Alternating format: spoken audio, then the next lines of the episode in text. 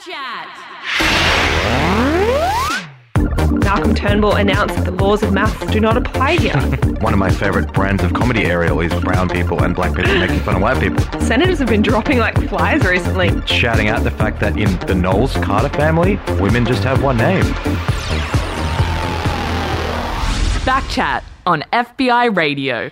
That's right, you're listening to Backchat on FBI Radio, the freshest wrap of news and current affairs on your radio. You're with Swetha Das, and with me in the studio today is Crikey reporter Kishore Napier Raman. Hello, Kishore. Hi, Swetha. Great to be here. Oh, I love the peckiness. Let's do it. Saturday morning. Absolutely. I have a question for you. really? Yes. Do you think things are getting better or worse for young Australians? Well, I mean, things are getting better for me because I'm on here in the studio with Okay. you. All right, but- you don't have to suck. Ah, You're come already on, on. it. no, look, um, it's a mixed bag. It's, It's good a- for some, it's bad for others. Um, that's about as diplomatic an answer as you're going to get to, from me to anything today. I, I like that. I like that. Well, I love to hear what you guys think. Let us know. Do you think things are getting better or worse for young young people? Text in 0409 945 945. We'd love to hear from you.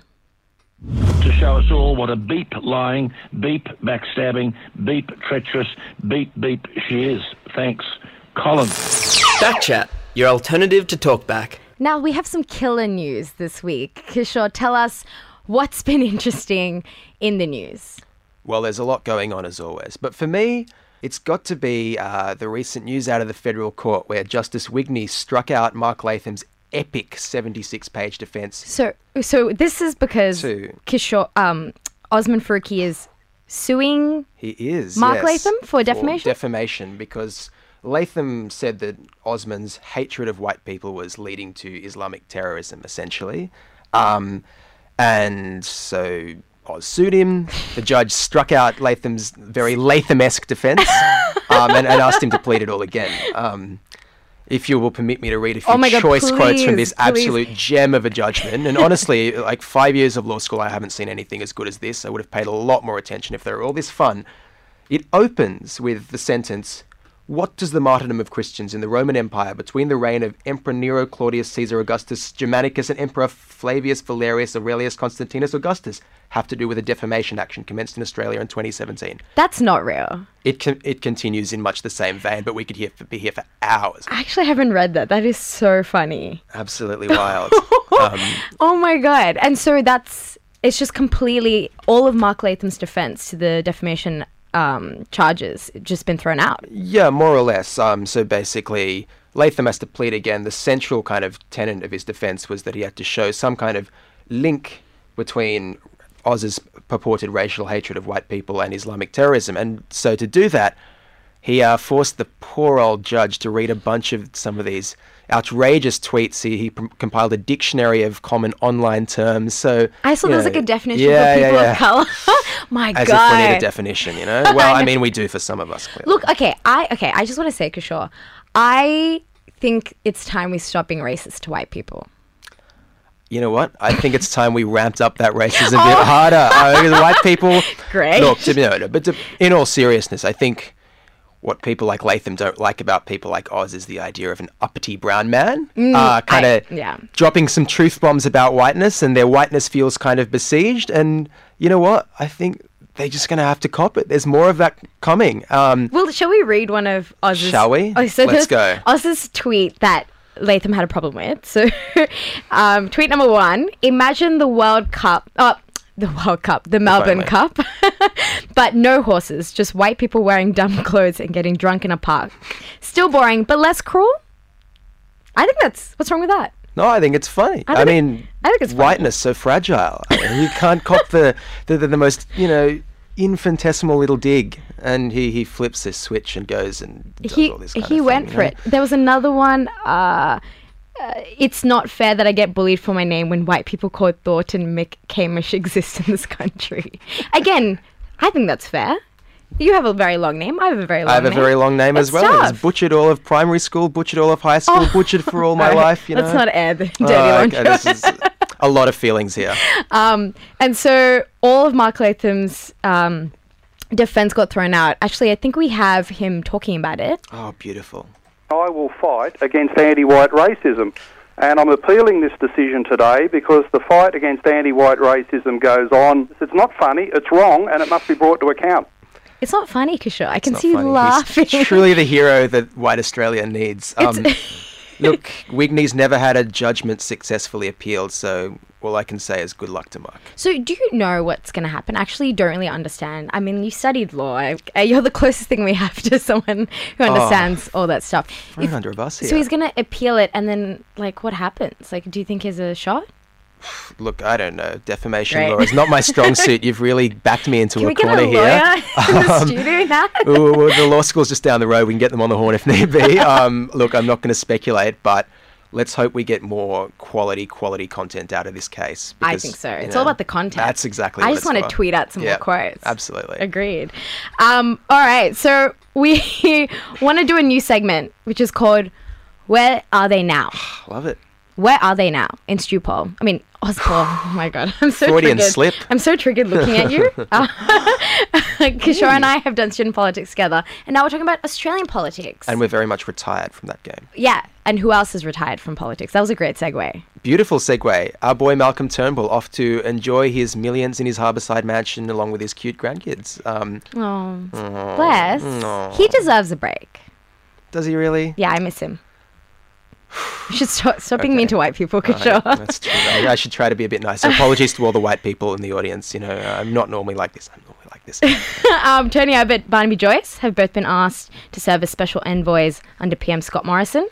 Ah, I love it. Um, the tomato and the onion eater Oh both out in force. Um, so Tony Abbott has been a special envoy for Indigenous affairs. This, ironically, from the man who said that 78, 88 before that was just Bush, um, and that Indigenous people living in remote communities were engaging in lifestyle choices. So Oof. a real friend of Aboriginal Australia. Um, Yeah. You know, I think they're just trying to keep him in line and make him kind of happy and soothe his tortured ego. Yeah, I definitely think so. It's going to be really interesting to see how it all pans out. Um, but we'd love to hear from you guys. Text in Do you think that things are getting better or worse for young Australians? We got a text in. They said, in terms of buying a house, I can say it's definitely getting worse for young people, but I'm happy to rent forever, so whatever. and there's about 10 R's. Yeah, that's fair. That's fair. Yeah, it's a long time to Um, rent. Yeah, so text in 0409 945 945. We're going to be talking about the housing affordability crisis later on in the show because we're speaking to Shadow Minister for Young Australians, Terri Butler, which is going to be really exciting. But right now, we have a very exciting interview. So imagine if the city you were living in was suddenly struck by a war. Would you remain or would you leave? This wasn't a question for Marwa Al-Sabouni, a Syrian architect and writer who started in Homs, Syria's third largest city, with her husband and two children, as the Syrian civil war raged around them. Now, Marwa is in Sydney speaking at the Antidote Festival this weekend about the importance of design and architecture in rebuilding a city ravaged by war. Welcome to the studio and to Sydney, Marwa. Thank you for having me. No worries. So, Marwa, tell us a little bit about the situation in Syria Right now, you mean? yeah. right now. from Because your it's just- experience. because I mean, because the situation in Syria is just you know in flux all the time. Yeah. Uh, eight years now, almost eight years, and each week sometimes uh, brings something new and uh, new development uh, happens. So if you are talking about now, uh, for example, the city I come from, which is in central uh, Syria, is conflict free. And the conflict has passed, uh, and unfortunately left it in, in more than half of it in ruins and utter ruins. Uh, but now people are just, you know, you can sense uh, uh, a new sense of normality coming back into cities uh, like Homs, Damascus, the coastal cities already had this sense, while in the north, um, a, a new episode of violence is just, you know, uh, on the verge of break, uh, which is all over the news as well. But you've been in Syria through the beginning of this conflict. I mean, you know, now you're in a conflict free area, but what, I guess, made you want to stay when the war began? Yeah, this is the most asked questions I get. I mean, Sorry. I mean, it's fascinating. yeah, uh, yeah, I know. I mean, because so many people have left. I mean, and so the obvious uh, question that you get, I mean, it's not just by media or people who are interested in the story. Even people I meet uh, in Syria, back in Syria, believe it or not, they will say, "Okay, you have a degree, you you know, I mean, you have the the potential, the capabilities that could uh, just you know uh, grant you a way outside of of here. Why are you staying? Which gives you a sense of that many people who are staying staying uh, because they want to leave. I mean, just you know, they they their their psychological bags are already packed and Yeah. they just you know looking for ways to to flee and and go uh, which wasn't the case for fa- for my family and I my husband and two children we just you know we didn't have this uh, this state of mind. We knew that this is our place and uh, this is where we are meant to be and this is where we would like to continue to be and to contribute. And that's basically what rooted us uh, in plus in the moment of heated conflict which was uh, which was uh, evident for us for over 2 years uh, just we were we lived on a battle line so we had every every kind of uh, Wow. of yeah I mean, I mean the images of a raging war you can imagine it all around us and we can see it right outside outside the window but for us it was safe it was it was safer to stay in than to flee out because of the many danger uh, dangers that people who had fled just you know encounter on the route Yeah. So obviously, um, where you are in Syria, the situation is clearly a lot better, but the scars of war are still there. So for you, how much does architecture and design play a role in perhaps rebuilding Syria and rebuilding a, a successful and peaceful Syria going forward? Yeah, that's the main uh, subject I discuss in, in, in my book, The Battle for Home, which I I wrote uh, principally around the question uh, how does architecture play a role in conflicts? And uh, in this book, I share the story of my city and of my country, and also uh, the story of living through the war day by day. And uh, uh, in in that sense, I share the transformation that happened to Syrian cities over time. Since uh, I go back to, to, to the French colonization period, and I I tell this story until uh, very recently before the war, and how these transformation had. Um, uh, basically uh, traded one uh, mm, successful model of building which had happened in, in the old parts of the cities with a new uh, and failing one which led people in, a- in, in a major way into uh, being in conflict conflict with each other.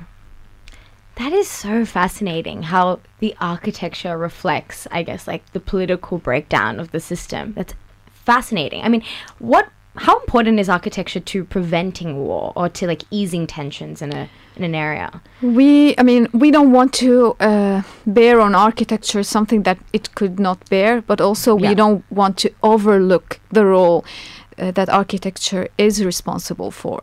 And in order to to to do that, you have to look at architecture, uh, from my view, as a channel. So it's it's for like for cars it's you can imagine it as the road and for for performance for example you can imagine it as the stage so the channel form and shape can uh, is is immediately connected with the uh, with the shape and form of relationships among people socially economically uh, psychologically and uh, all of that uh, together uh, create uh, this sense of belonging that um, uh, that could I mean for a place to be called home. Definitely. Now, what was your journey starting as an architect in Syria to a published author traveling around the world? You mean what the relationship between architecture and writing? Oh yeah, I mean, like, how did you get here? I would like, I'd love to know, you know, what was the impetus for you writing this book and wanting to you share see, your story? You see, architects write because um uh, like for example, the first uh, the first manuscript uh, that dictated many of the Euro- European and Western styles, which is the classical, uh, was found not only in stone, it was also found in Vitruvius's, uh, the architect Vitruvius, the Roman architect Vitruvius, who wrote the Ten Books of Architecture. So, and since then, architects write their own visions and build their own vis- visions. Um, I mean, uh, those two aspects of architecture are not, I mean, very, very well connected. Yeah. Amazing, Yeah. fascinating. Really fascinating stuff. Well, look, thanks so much for chatting with us today, Marwa. It was really great to have you in.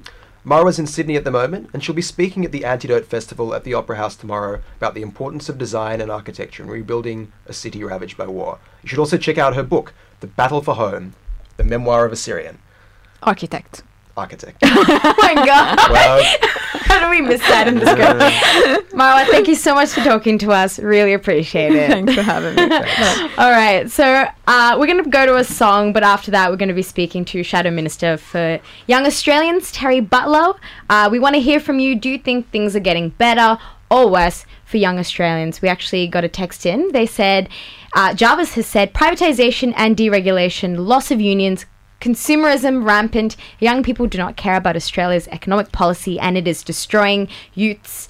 And this policy. Wow. Okay. Well, That's a lot to that's a lot there. to list. I hope Terri speaks about that. Uh, but right now, we're going to go to a song. You're listening to Swetha and Kishore. This is Backchat on FBI Radio. to show us all what a beep lying, beep backstabbing, beep treacherous, beep beep she is. Thanks, Colin. Backchat, your alternative to talkback.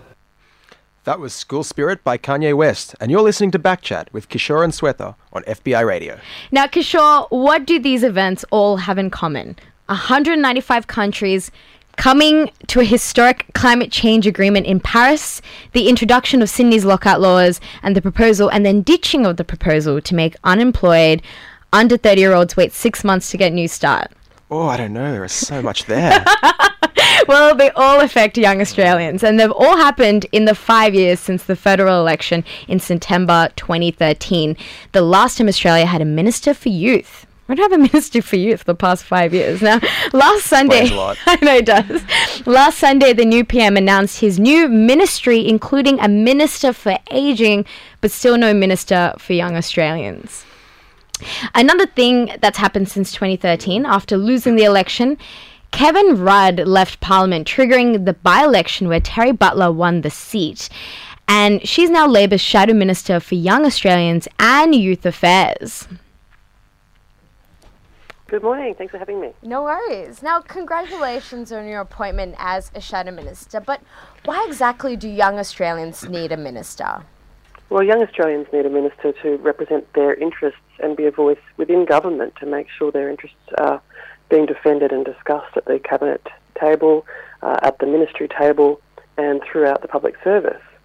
And that's why Bill decided to appoint a shadow minister for young Australians and youth affairs to continue to uh, advocate for young people in labour policy development. Uh, should we win government, that means that will be a min- that person will be a minister for young Australians and youth affairs, and they'll be able to do that within government. And that's important because there's so many young people in Australia, uh, but politically they are punching a bit below their weight because their interests are not being discussed uh, in a positive way, in my experience, as much as they should be in our parliament.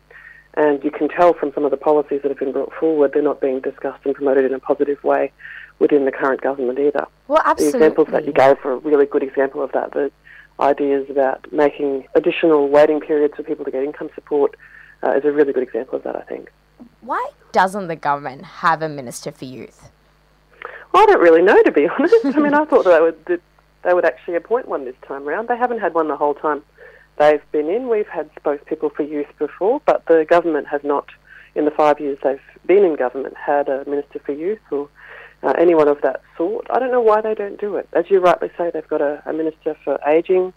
Ageing is very important. We do have a, a large part of our population moving into retirement, and I don't begrudge that position at all. But we should also be thinking about what's in the interests of young people because young people right now are facing particular challenges that people of my generation and older didn't have to face. It's now much more expensive as a proportion of your income to ever buy a house or a, or a unit. Uh, you've got a lot of emerging issues in relation to mental health. And of course, uh, you're facing a situation where young people have got less power at work than ever before, to the point where we're seeing penalty rates being cut uh, in some industries and the prospect of that happening in others. Well, I'm so glad you mentioned housing because I wanted to talk to you about that. So we know that there is going to be an election at least by May next year, and if the polling doesn't improve for the government, there's a good chance that you will be the minister for youth. So I want to talk about housing. As you know, Sydney house prices are ridiculous. Do you think that um, if you were minister for youth, you would be able to introduce some policies that would make it easier for first home buyers? Well, Labor has been very, very clear. We think a situation where first home buyers are competing against people buying their seventh or eighth investment property is absolutely the wrong way that our country should be going. And that's why we've announced some policies to reform negative gearing, to reform capital gains tax as well, to try to take away some of those unintended consequences of our tax policies that see people having to compete so much with investment buyers. I mean, one of the problems that you have if you're if you're up against a cashed up person in their 40s, 50s, or 60s, when you're trying to buy your first house, of course it's going to be very, very difficult for everyone uh, unless they happen to have some intergenerational wealth stashed away. We have to actually change those tax laws because if we don't, the problem will just keep getting worse and worse and worse. So we want to focus on that. I think just as importantly as the question of ownership, we have to look at the issues of tenancy. Tenancy is a, largely a state regulated area of law but there has to be some work done, I think, to change the culture of the way tenancy works in this country as well. So, in Labor's housing affordability policy, it mentions that the Liberal government got rid of the First Home Savers account scheme in 2015. This was a Labor 2007 election policy that essentially was a lower tax bank account where the government would match 17% of contributions up to $900. Is there a chance that Labor would reintroduce something like this? Well, I'm very interested in taking a look at what we can do in relation to housing affordability. I do want to look at any potential for unintended consequences uh, for housing affordability measures because what you actually need to do is make sure that you don't do anything that pushes up house prices by direct government subsidy, which I'm not saying that that did or that it would do in the future, but you do want to look very carefully at policy design.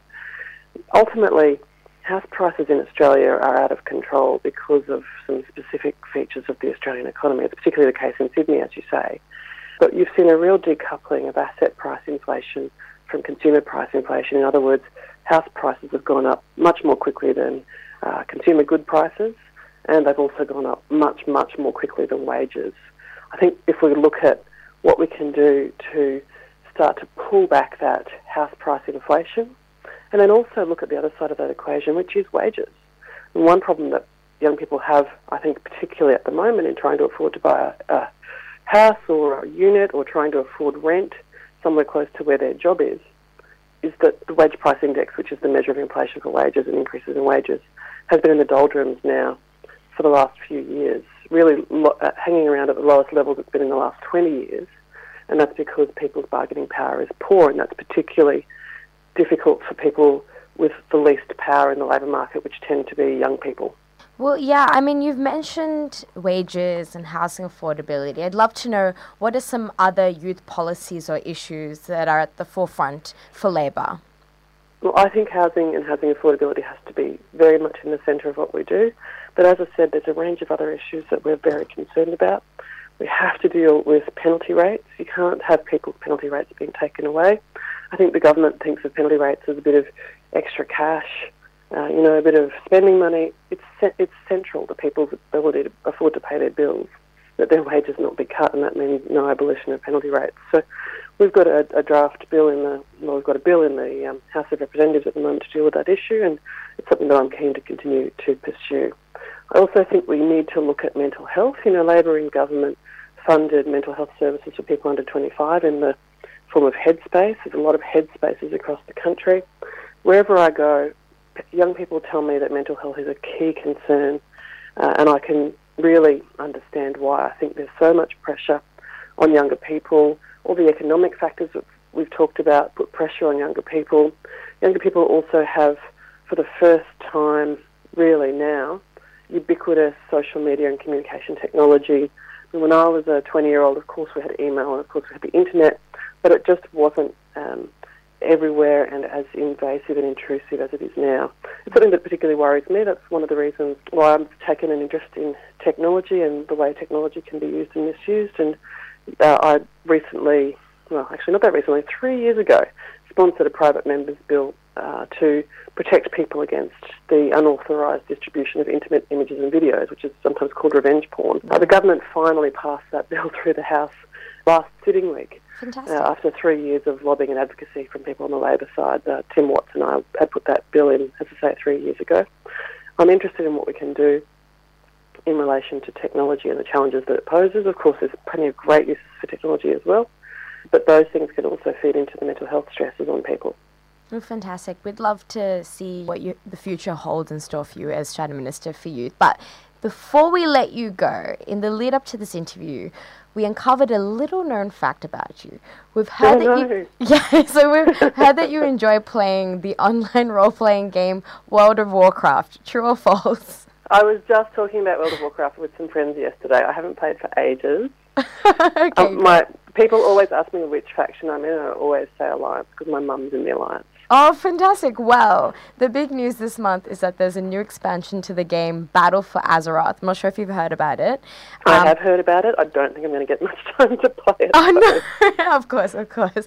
Um, but I wanted to read out an excerpt of the story. So, Azeroth paid a terrible price to end the apocalyptic march of the Legion's crusade, but even as the world's wounds attended, it is the shattered trust between the Alliance and Horde that may prove hardest to mend. So, my question, Terri, is how similar is World of Warcraft to Ozpol? I think it's pretty similar.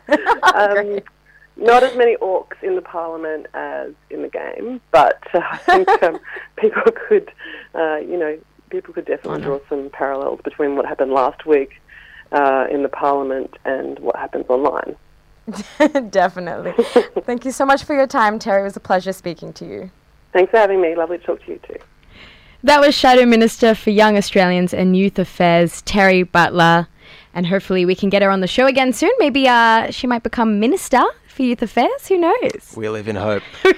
That's all we have for the show today, folks. Big thanks to our guests, Marwa Al-Sabouni and Terri Butler, as well as our producers, Natalie Sekalovska, Cam Wilson, and Amelia Zhao. And of course, thank you to our guest host, Kishore. Thank you so much for being Uh, on. it's been my pleasure. Talking about white people. We love it. Anything to do that. the dream. Uh, thanks for listening to the show. You can listen into our podcast on the FBI radio website. We'll leave you with a track from Kanye West, Jesus Walks, in our honor of Kishore. Love it. We'll see you all next week. Thanks for listening.